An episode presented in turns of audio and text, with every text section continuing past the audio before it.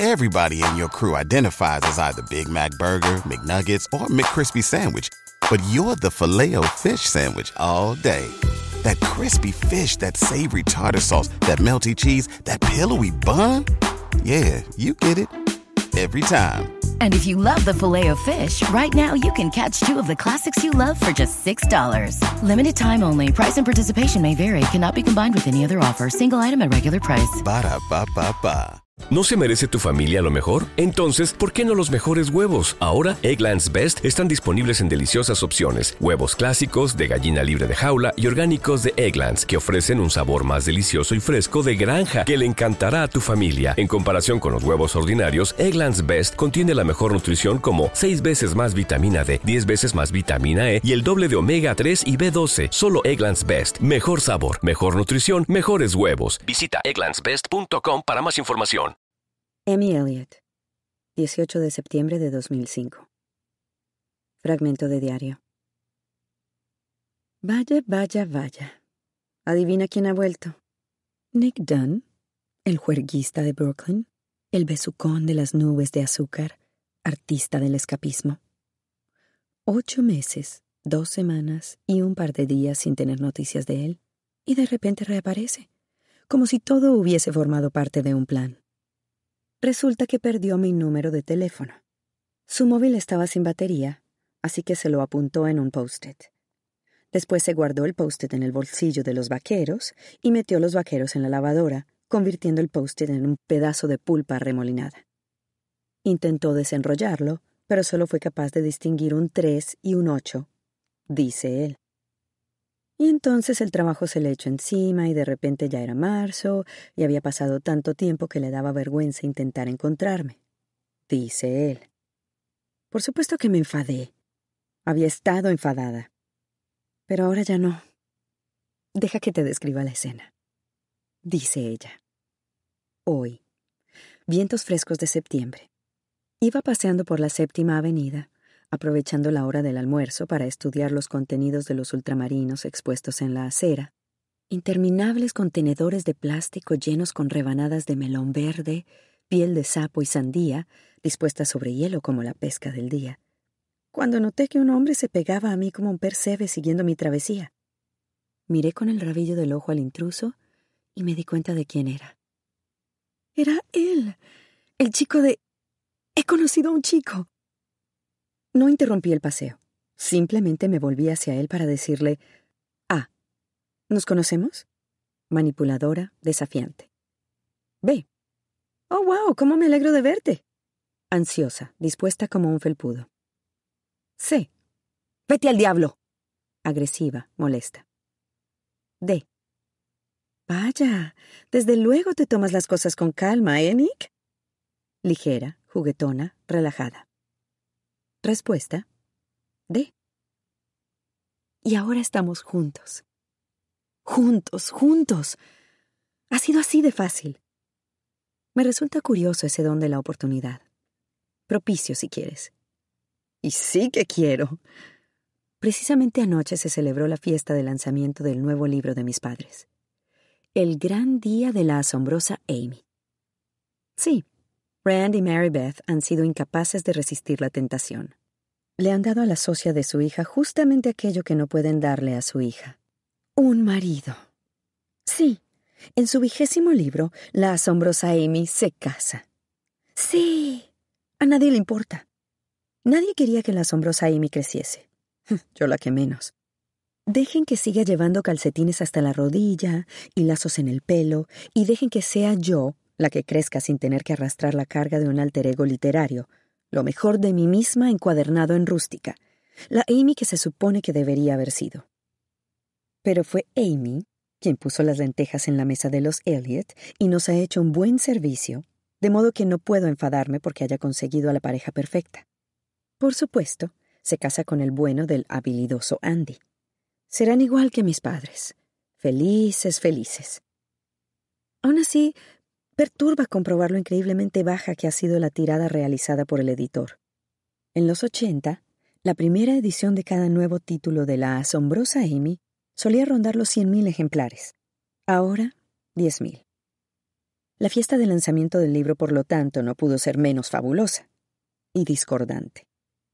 ¿Qué tipo de fiesta puede merecer un personaje de ficción que cobró vida como precoz chicuela de seis años y que ahora es una futura esposa de treinta que aún sigue hablando como una niña?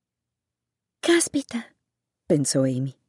Mi querido prometido es un verdadero cascarrabias cuando las cosas no salen como a él se le antojan. Es una cita literal.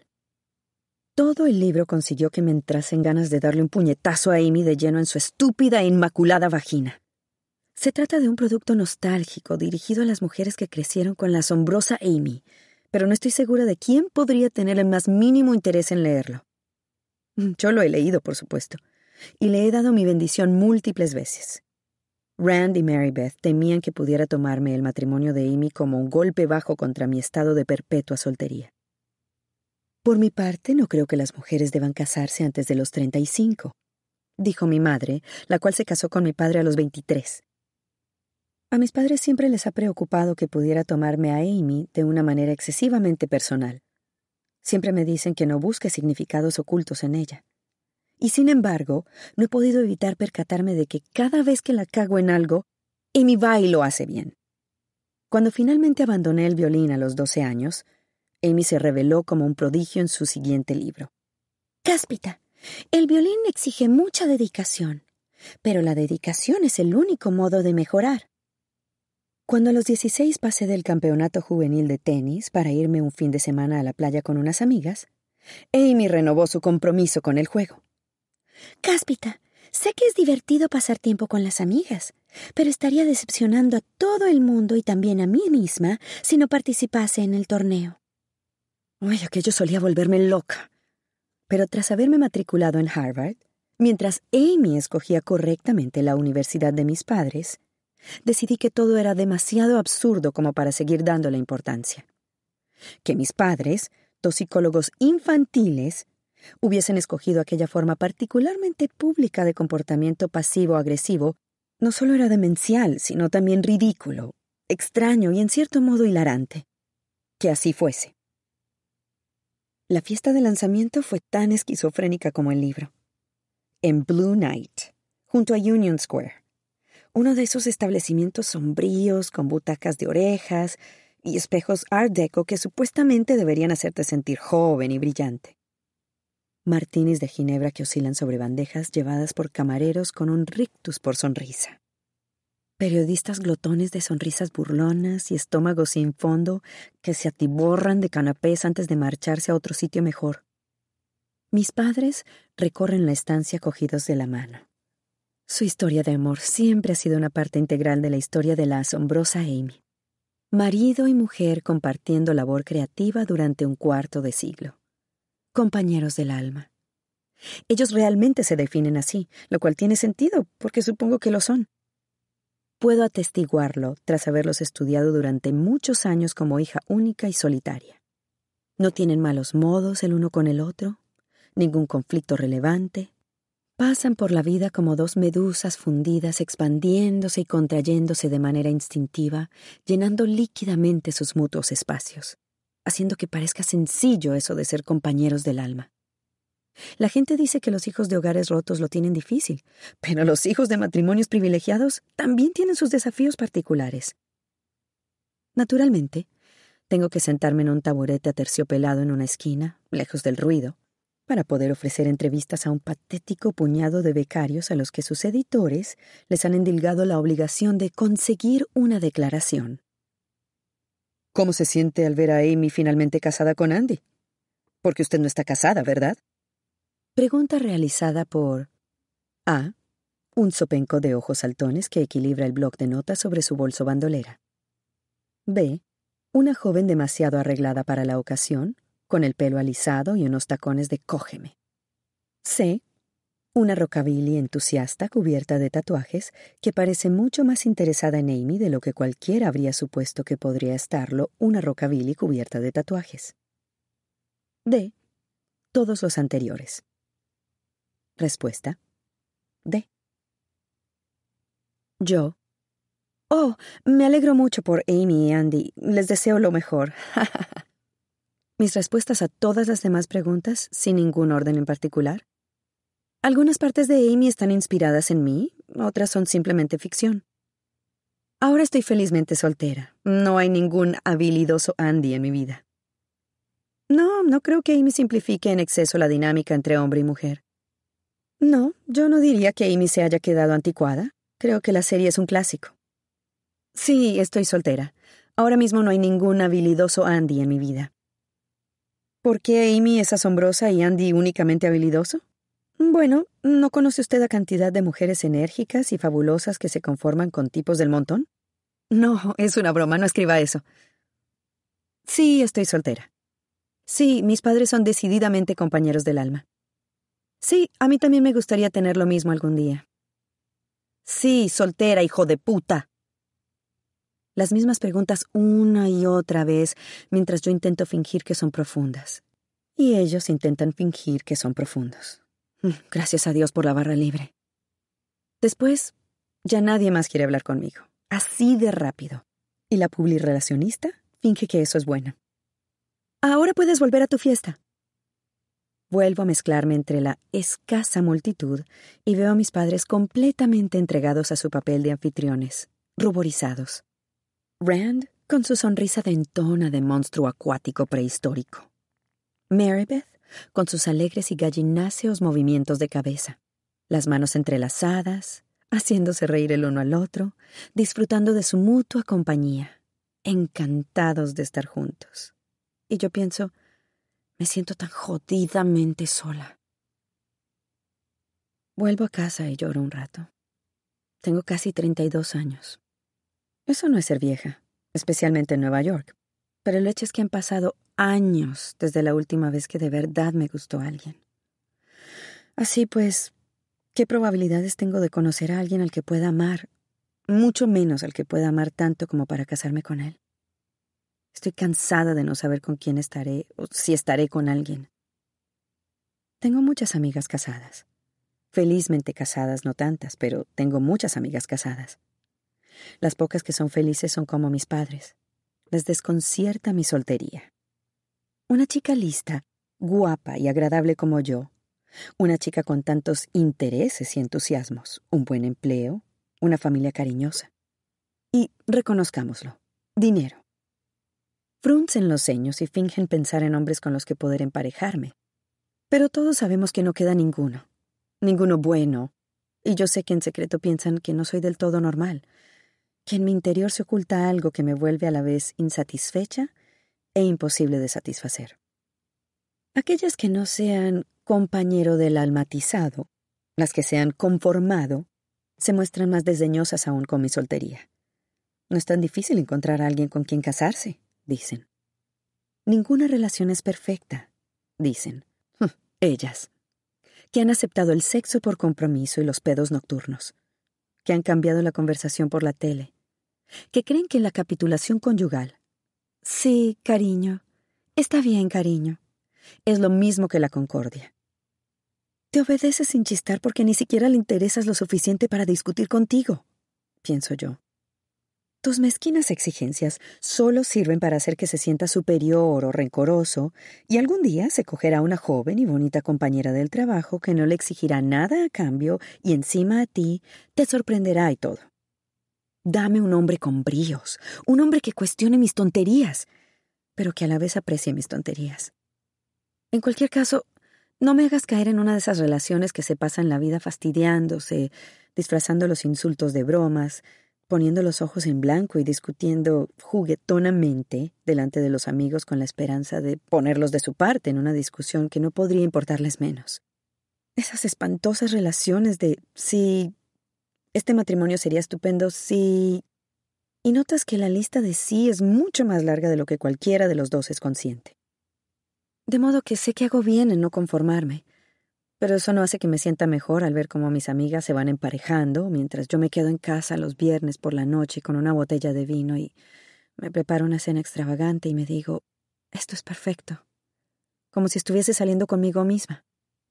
Mientras encadeno interminables rondas de fiestas y noches de bares, perfumada, enlacada y esperanzada, dando vueltas alrededor del local como un postre dudoso. Tengo citas con hombres agradables, atractivos e inteligentes. Hombres a priori perfectos que hacen que me sienta como si estuviese en una tierra extraña, intentando hacerme entender, intentando darme a conocer. Porque, ¿acaso no es esa la esencia de toda relación? Ser conocida por el otro, ser comprendida. Él sí que la entiende. Ella sí que lo entiende. ¿No es esa la frase mágica y sencilla? De modo que sobrellevas la velada junto al hombre a priori perfecto, su tartamudeo cuando no entiende los chistes, cada vez que malinterpreta o se le escapa uno de tus comentarios jocosos. O quizá comprende que has hecho un comentario jocoso, pero, inseguro de qué hacer con él, lo retiene en la mano como si fuera una especie de flema conversacional que se te hubiera escapado y que después se limpiará con la servilleta. Pasan otra hora más intentando encontrarse mutuamente, reconocerse en el otro, y bebes un poco de más y haces un esfuerzo ligeramente excesivo. Y vuelves a casa donde te aguarda una cama fría y piensas, mm, ha sido agradable. Y tu vida es una larga sucesión de agradables. Y entonces te topas con Nick Dunn en la séptima avenida, mientras estás comprando una rebanada de melón. Y ¡pam! Saben quiénes son. Se reconocen mutuamente. Comparten el mismo criterio sobre qué cosas merecen la pena ser recordadas pero solo una aceituna. Tienen el mismo ritmo. Clic. Simplemente se conocen el uno al otro. De repente lo ves. Leer juntos en la cama y crepas el domingo, y reírnos de nada, y su boca sobre la tuya. Y todo ello queda tan sumamente por encima de lo agradable que sabes que nunca podrás volver a conformarte con eso. Así de rápido. Piensas, Aquí está el resto de mi vida. Al fin ha llegado. Nick Dunn, el día de... En un principio esperé a la policía en la cocina, pero el olor acre de la tetera quemada se me estaba atravesando en la parte posterior de la garganta, subrayando mi necesidad de vomitar. De modo que salí al porche delantero, me senté sobre el último peldaño y me obligué a tranquilizarme. Seguí llamando al móvil de Amy y seguí escuchando el mensaje de su contestador. Esa cadencia rápida con la que juraba que enseguida devolvería la llamada. Amy siempre devolvía las llamadas. Habían pasado tres horas. Había dejado cinco mensajes y Amy no me había devuelto la llamada. Tampoco esperaba que lo hiciera, y así pensaba decírselo a la policía. Amy nunca habría salido de casa dejando una tetera al fuego, ni la puerta abierta, ni una prenda sin planchar. Vivía empeñada en solucionar todo, y no era propio de ella abandonar un proyecto a medias. Por ejemplo, su marido por reformar. Incluso aunque hubiera decidido que no le gustaba, había que verle la cara en la playa durante nuestras dos semanas de luna de miel en Fiji viéndoselas y deseándoselas con el millón de páginas místicas de Crónica del pájaro que da cuerda al mundo, lanzándome miraditas irascibles mientras yo devoraba un thriller tras otro. Tras su despido y la mudanza a Missouri, la vida de Amy había involucionado, pasado a girar en torno a la consumación de interminables proyectos inanes e inconsecuentes habría dejado el vestido planchado.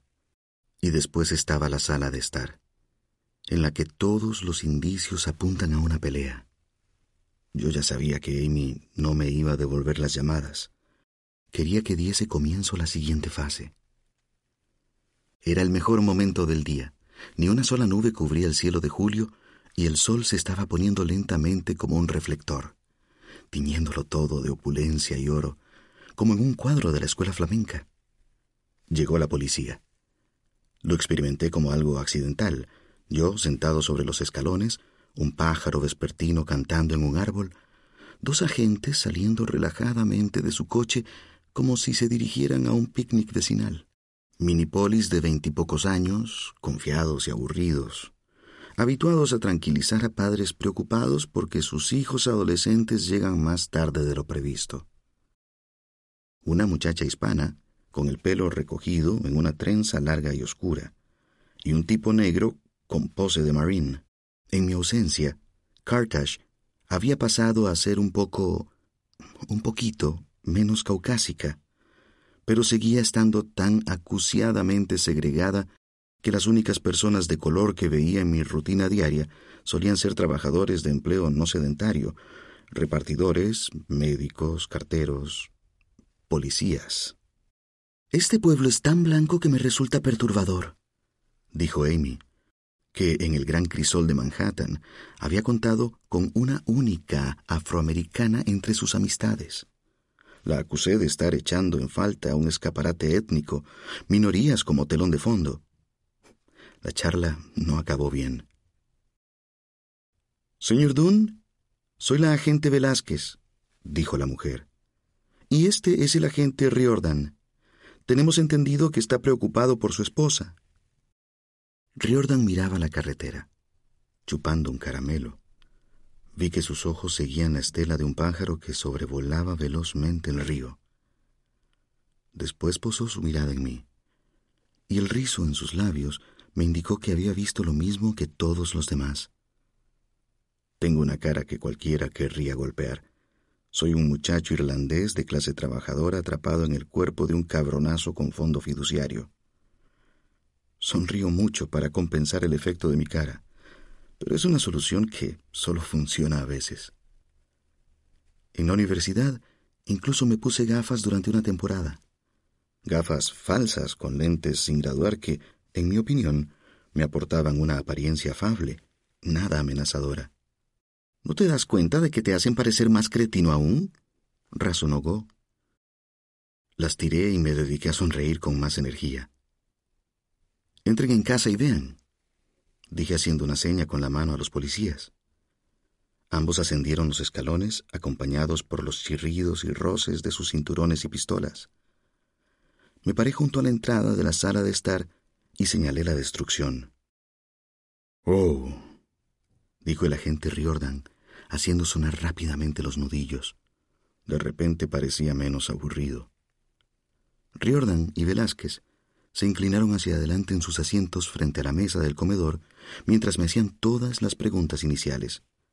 ¿Quién? ¿Dónde? ¿Cuánto tiempo?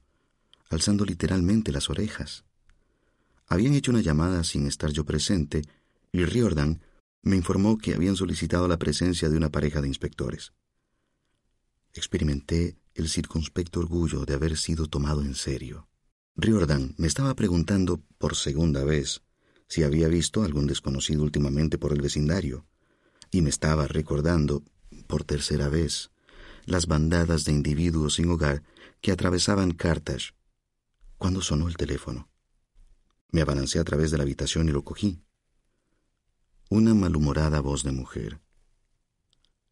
Señor Dunn, le llamo de Comfort Hill. Era la residencia donde Go y yo habíamos ingresado a mi padre. No puedo hablar ahora mismo. Ya les llamaré, dije bruscamente y colgué. Despreciaba a las mujeres que trabajaban en Comfort Hill, incapaces de sonreír, incapaces de ofrecer el más mínimo consuelo, incapaces de cobrar un sueldo decente, lo cual probablemente fuese el motivo de que nunca sonrieran ni consolasen. Sabía que mi ira hacia ellas estaba mal dirigida, lo que me ponía furioso era que mi padre aún viviera mientras mi madre estaba bajo tierra. Le tocaba a Go enviar el cheque. Estaba bastante seguro de que Julio le correspondía a ella. Y estoy seguro de que Go estaba convencida de que era mi turno. No era la primera vez que nos pasaba. Go decía que los dos debíamos estar olvidando subliminalmente enviar los cheques porque lo que queríamos en realidad era olvidarnos de nuestro padre. ¿No se merece tu familia lo mejor? Entonces, ¿por qué no los mejores huevos? Ahora, Egglands Best están disponibles en deliciosas opciones. Huevos clásicos, de gallina libre de jaula y orgánicos de Egglands, que ofrecen un sabor más delicioso y fresco de granja que le encantará a tu familia. En comparación con los huevos ordinarios, Egglands Best contiene la mejor nutrición como 6 veces más vitamina D, 10 veces más vitamina E y el doble de omega 3 y B12. Solo Egglands Best. Mejor sabor, mejor nutrición, mejores huevos. Visita egglandsbest.com para más información. Le estaba contando a Riordan lo del extraño individuo que había visto en la casa deshabitada de nuestro barrio cuando llamaron a la puerta. Llamaron a la puerta, como algo normal, como si estuviera esperando una pizza. Los dos inspectores entraron haciendo gala del típico cansancio de final de turno. El hombre era alto y delgado, y tenía un rostro que se iba estrechando exageradamente hasta terminar en una barbilla que parecía un goteo. La mujer era sorprendentemente fea, osadamente fea, más allá de los cánones habituales de fealdad. Ojos redondos y diminutos, prietos como botones, una nariz larga y retorcida, la piel moteada con bultitos, pelo largo y lacio del color de un montón de pelusas. Siento afinidad por las feas. Fui criado por un trío de mujeres poco agraciadas, mi abuela, mi madre, su hermana, y todas eran inteligentes y cariñosas, divertidas y fuertes, buenas, buenas mujeres. Amy fue la primera chica guapa con la que salí, con la que salí en serio. La mujer fea habló en primer lugar como un eco de la agente Velázquez. Señor Dunn, soy la inspectora Rhonda Bonney. Este es mi compañero, el inspector Jim Gilpin. Tenemos entendido que siente cierta preocupación por su esposa. Mi estómago gruñó lo suficientemente fuerte como para que todos lo oyéramos, pero hicimos como si nada. ¿Podemos echar un vistazo, caballero? dijo Gilpin. Tenía ojeras carnosas, y un bigote de pelos blancos y retorcidos. Su camisa no estaba arrugada, pero la llevaba como si lo estuviera. Por su aspecto uno diría que debía de apestar a café amargo y cigarrillos, pero no era así. Olía a jabón Dial. Les guié un par de cortos pasos hasta la sala de estar y señalé una vez más los destrozos, entre los que estaban cuidadosamente acuclillados los dos jóvenes agentes, como si estuvieran esperando a que les sorprendiesen haciendo algo útil. Bonnie me condujo hasta una silla del comedor, apartado pero a la vista de los indicios de lucha. Ronda Bonnie me hizo repetirle los mismos detalles básicos que ya les había contado a Velázquez y Riordan, sin quitarme de encima sus atentos ojos de gorrión. Gilpin se acuclilló sobre una rodilla, inspeccionando la sala de estar. ¿Ha telefoneado amigos o familia? ¿Personas con las que podría estar su esposa? preguntó Ronda Bonnie. Yo no, aún no. Supongo que les estaba esperando a ustedes. Ah, sonrió ella. A ver si lo adivino. El pequeño de la familia. ¿Qué? Es usted el Benjamín. Tengo una hermana melliza. Percibí que estaba teniendo lugar una especie de juicio interno. ¿Por qué? El jarrón favorito de Amy estaba tirado en el suelo, intacto, pegado contra la pared. Había sido un regalo de bodas, una obra maestra japonesa que Amy escondía cada semana el día que Nuestra Señora de la Limpieza pasaba por casa, porque estaba convencida de que acabaría hecho añicos. Es solo una intuición mía que explica por qué nos ha esperado. Está acostumbrado a que otra persona tome la iniciativa, dijo Bonnie. Mi hermano pequeño es así. El orden en el nacimiento también marca. Garabateó algo en una libreta. Bien, dije encogiendo airadamente los hombros. ¿Necesita también mi horóscopo o podemos empezar? Bonnie me sonrió afablemente, esperando. He esperado hacer algo porque o sea, es evidente que no está con una amiga, dije señalando el desorden de la sala de estar. ¿Llevan viviendo aquí cuánto, señor Dunn? ¿Dos años? preguntó ella. Hará dos años en septiembre. ¿Procedentes de dónde? Nueva York. ¿Ciudad? Sí. Bonnie señaló hacia arriba, solicitando permiso sin preguntar. Yo asentí y la seguí, seguido a mi vez por Gilpin. Me ganaba la vida escribiendo. Espeté antes de ser capaz de contenerme. Incluso entonces, dos años después de haber regresado, no podía soportar que alguien pensara que aquella había sido mi única vida. Bonnie. Suena importante. Gilpin. ¿Sobre qué? Coordiné mi respuesta con el ritmo de su vida. Escribía para una revista, Peldaño, sobre cultura pop, Peldaño. Era una revista para hombres, Peldaño. Cuando llegué al último peldaño, me volví para ver que Gilpin había girado para observar la sala de estar. Después volvió a ponerse en marcha. Cultura pop, dijo mientras reanudaba el ascenso. ¿Qué incluye eso exactamente? Cultura popular, dije. Alcanzamos el descanso donde Bonnie nos estaba esperando. Películas, televisión, música, pero, eh, ya saben, nada de bellas artes, nada rimbombante. Hice una mueca. ¿Rimbombante? Qué condescendiente.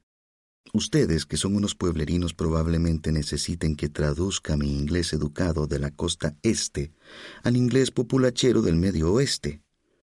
Garrapateo todo lo que se me viene al colodrillo en después de haber visto las pinículas. A ella le encanta el cine, dijo Gilpin, señalando a Bonnie. Bonnie asintió. Así es. Ahora tengo el bar en el centro, añadí.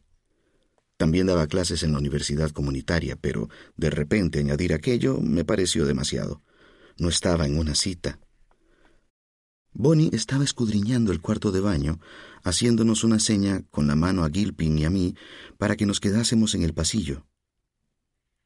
El bar, dijo. Lo conozco. Hace tiempo que quiero ir.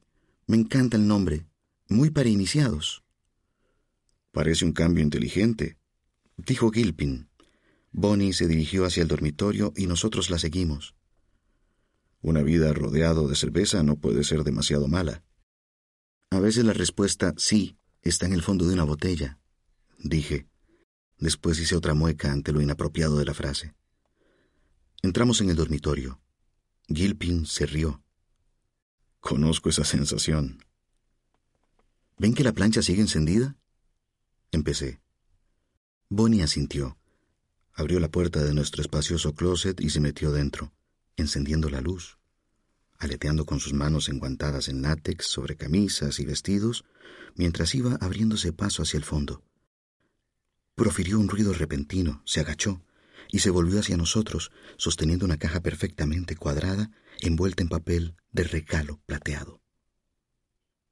Se me encogió el estómago. Es el cumpleaños de alguien. Nuestro aniversario. Bonnie y Gilpin se retorcieron como arañas y fingieron no haberlo hecho. Para cuando regresamos a la sala de estar, la brigada juvenil se había marchado. Gilpin se puso de rodillas para observar la otomana volcada. estoy un poco alterado, evidentemente, empecé. No le culpo en absoluto, Nick, dijo Gilpin con toda seriedad. Sus ojos azul pálido temblaban sin moverse del sitio, un tic que ponía nervioso. Podemos hacer algo para encontrar a mi esposa. Quiero decir porque está claro que aquí no está. Bonnie señaló nuestra foto de boda en la pared. Yo, de smoking, con un bloque de dientes congelado en el rostro, los brazos curvados formalmente alrededor de la cintura de Amy. Amy, el pelo rubio, enlacado, recogido y tenso, el velo hinchado por la brisa marina de Cape Cod, los ojos demasiado abiertos porque siempre parpadeaba en el último momento y se estaba esforzando al máximo por no hacerlo. Era el día después del 4 de julio, y el olor a sulfuro de los fuegos artificiales se entremezclaba con la sal oceánica. Verano. El cabo había sido bueno con nosotros. Recuerdo el momento en que descubrí que Amy, mi novia de hacía meses, también era bastante rica, la preciada hija única de unos padres creativos y geniales, una especie de ícono debido a una serie de libros que me parecía recordar de cuando era niño. La asombrosa Amy. Amy me explicó todo aquello en tonos tranquilos y mesurados, como si yo fuera un paciente que acabase de despertar de un coma como si hubiera tenido que hacerlo muchas veces con anterioridad y siempre le hubiera salido mal. Una admisión de riqueza recibida con excesivo entusiasmo, la revelación de una identidad secreta que no había sido creada por ella. Amy me contó quién y qué era, y después fuimos al hogar catalogado como de interés histórico de los Elliot, en la bahía de Nantucket. Salimos juntos a navegar y pensé, Soy un muchacho de Missouri surcando las olas junto a personas que han visto mucho más que yo. Aunque empezase ahora a ver cosas, a vivir a lo grande, nunca conseguiría ponerme a la altura. Aquello no me despertó envidia, hizo que me sintiera satisfecho. Nunca había aspirado a la fama y a la riqueza. No fui educado por unos padres soñadores, de esos que imaginan a su hijo convertido en futuro presidente. Fui educado por unos padres pragmáticos que se imaginaban a su hijo convertido en futuro oficinista de cualquier cosa para ganarse más o menos la vida. Para mí, bastante embriagador resultaba ya estar en compañía de los Elliot, surcando el Atlántico, para regresar a una acogedoramente restaurada casa construida en 1822 por un capitán de ballenero en la que preparar y degustar platos de alimentos orgánicos y saludables, cuyos nombres no sabía ni cómo pronunciar, eh, quinoa. Recuerdo haber pensado que la quinoa era un pescado. De modo que nos casamos en la playa un día de verano de un azul intenso. Comimos y bebimos bajo una carpa blanca que se hinchaba como una vela, y al cabo de un par de horas me escabullí entre las sombras, llevándome a Amy hacia las olas, porque todo me parecía tan irreal que creía haberme convertido en meramente un destello. La fría bruma sobre la piel me hizo volver.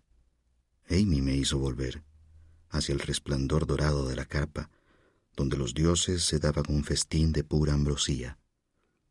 Todo nuestro cortejo fue así. Bonnie se inclinó para ver más de cerca a Amy. Su esposa es muy guapa. Lo es, una belleza, dije, notando que me daba un vuelco el estómago. ¿Qué aniversario soy? El quinto. Iba pasando el peso de mi cuerpo de un pie a otro, deseando hacer algo. No quería que debatieran la hermosura de mi esposa, quería que salieran en busca de mi esposa, carajo. Pero no lo dije en voz alta. A menudo no digo las cosas en voz alta, ni siquiera cuando debería. Contengo y compartimiento hasta un extremo preocupante. En el sótano de mi vientre hay cientos de botellas llenas de ira, desesperación, temor.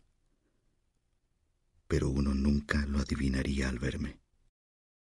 El quinto, uno de los importantes. A, ver si lo adivino. ¿Reserva en Houston's? preguntó Gilpin. Era el único restaurante elegante de todo el pueblo.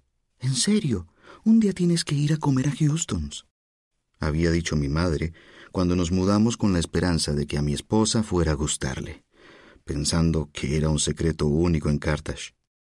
Por supuesto, en Houston's. Era mi quinta mentira a la policía. Solo estaba empezando. Amy Elliott Dunn 5 de julio de 2008. Fragmento de diario. Estoy henchida de amor, repleta de ardor, obesamente mórbida por la devoción. Una feliz y atareada abeja del entusiasmo marital. Zumbo literalmente a su alrededor, toqueteando y organizando. Me he convertido en algo extraño. Me he convertido en una esposa. Me sorprendo pilotando el timón de las conversaciones, de manera torpe y antinatural, solo para poder decir su nombre en voz alta. Me he convertido en una esposa.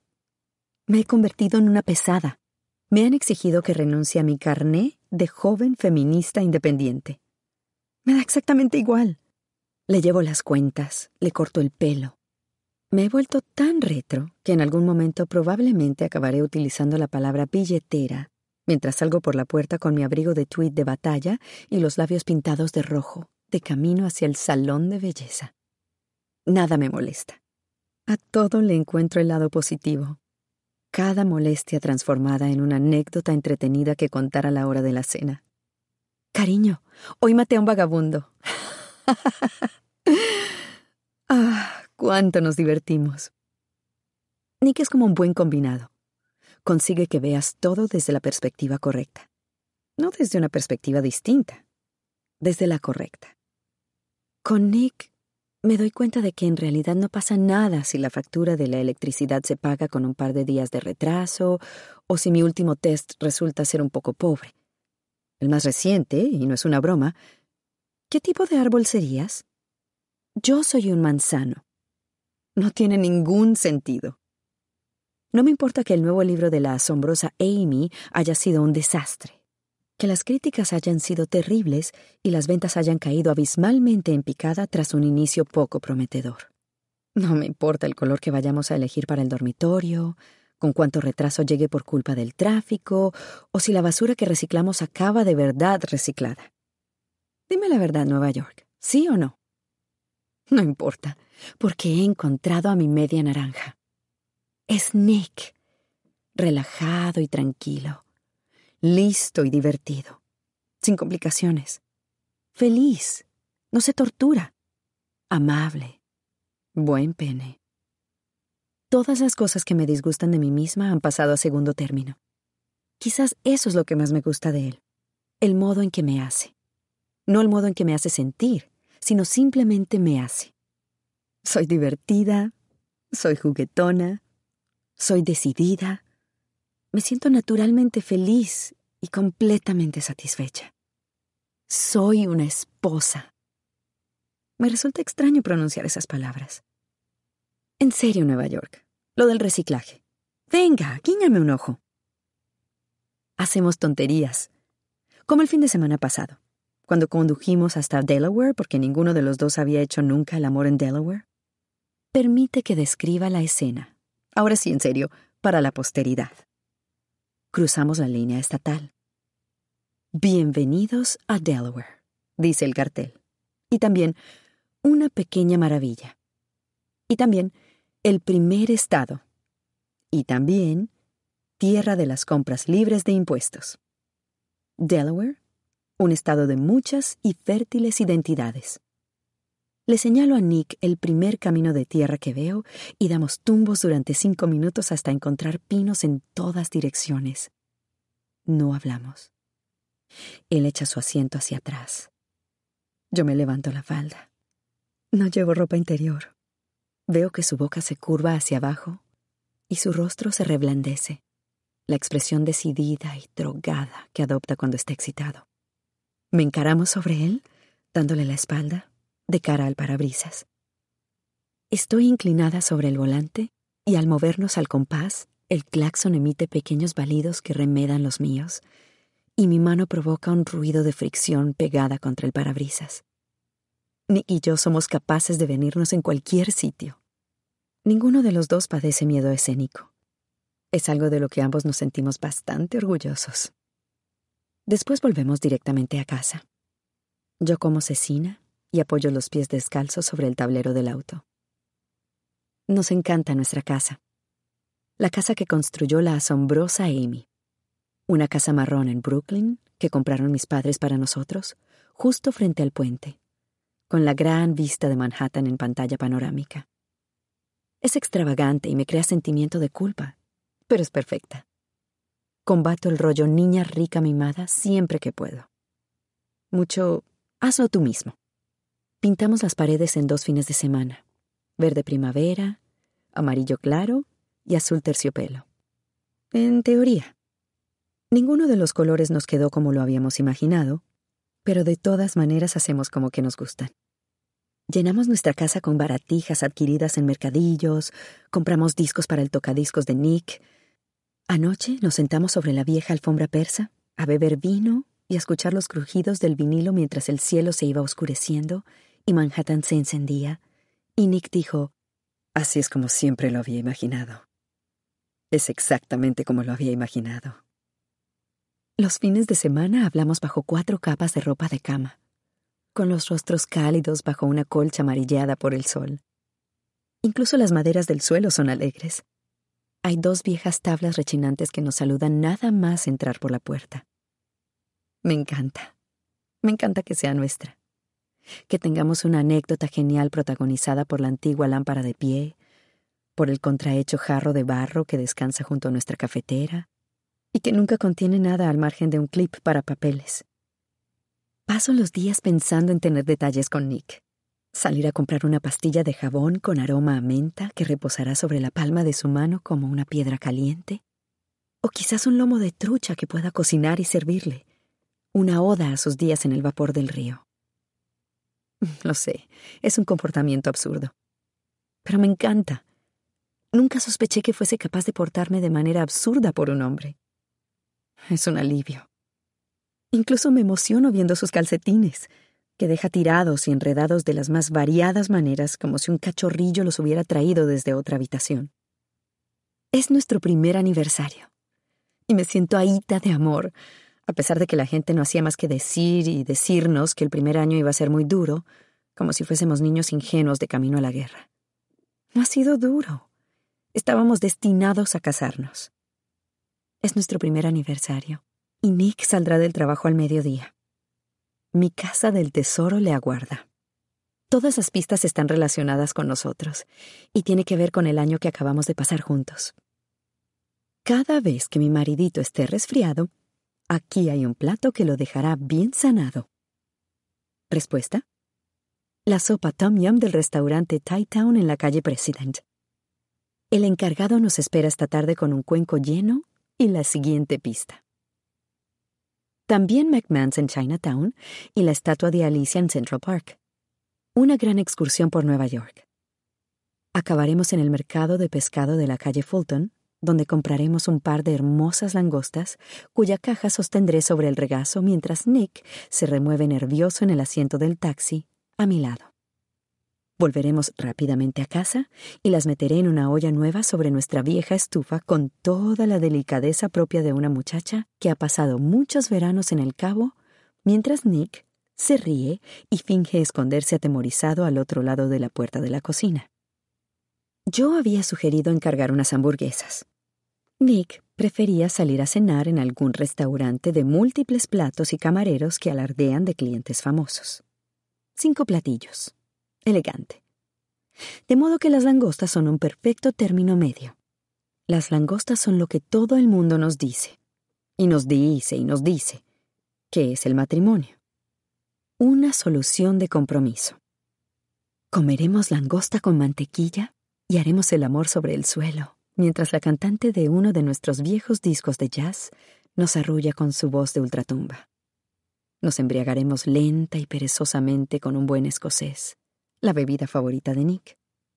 Le daré su regalo, el papel de Crane Company con monograma que se le había antojado, con su limpia fuente de palo seco en verde cazador, sobre el grueso y cremoso papel que absorberá la lujuriosa tinta y sus palabras de escritor.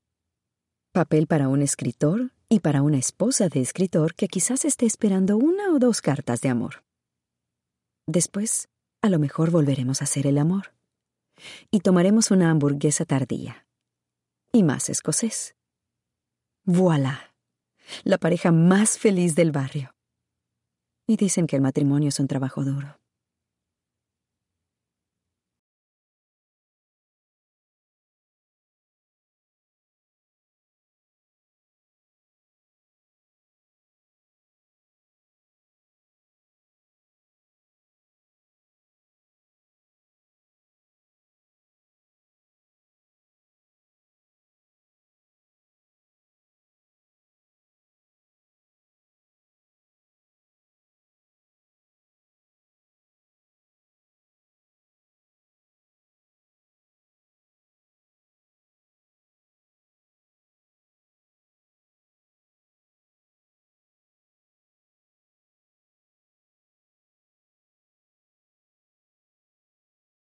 Nice buns, soft, fluffy, and ultra low net carbs. Discover Hero Bread, the delicious ultra low net carb bread with incredible taste and texture. Hero Bread has zero grams of sugar and is under 100 calories per serving, plus high in fiber with 5 to 10 grams of protein per serving. Order from hero.co now and get 10% off your first purchase with promo code AH10. That's 10% off with code AH10. H E R O.co.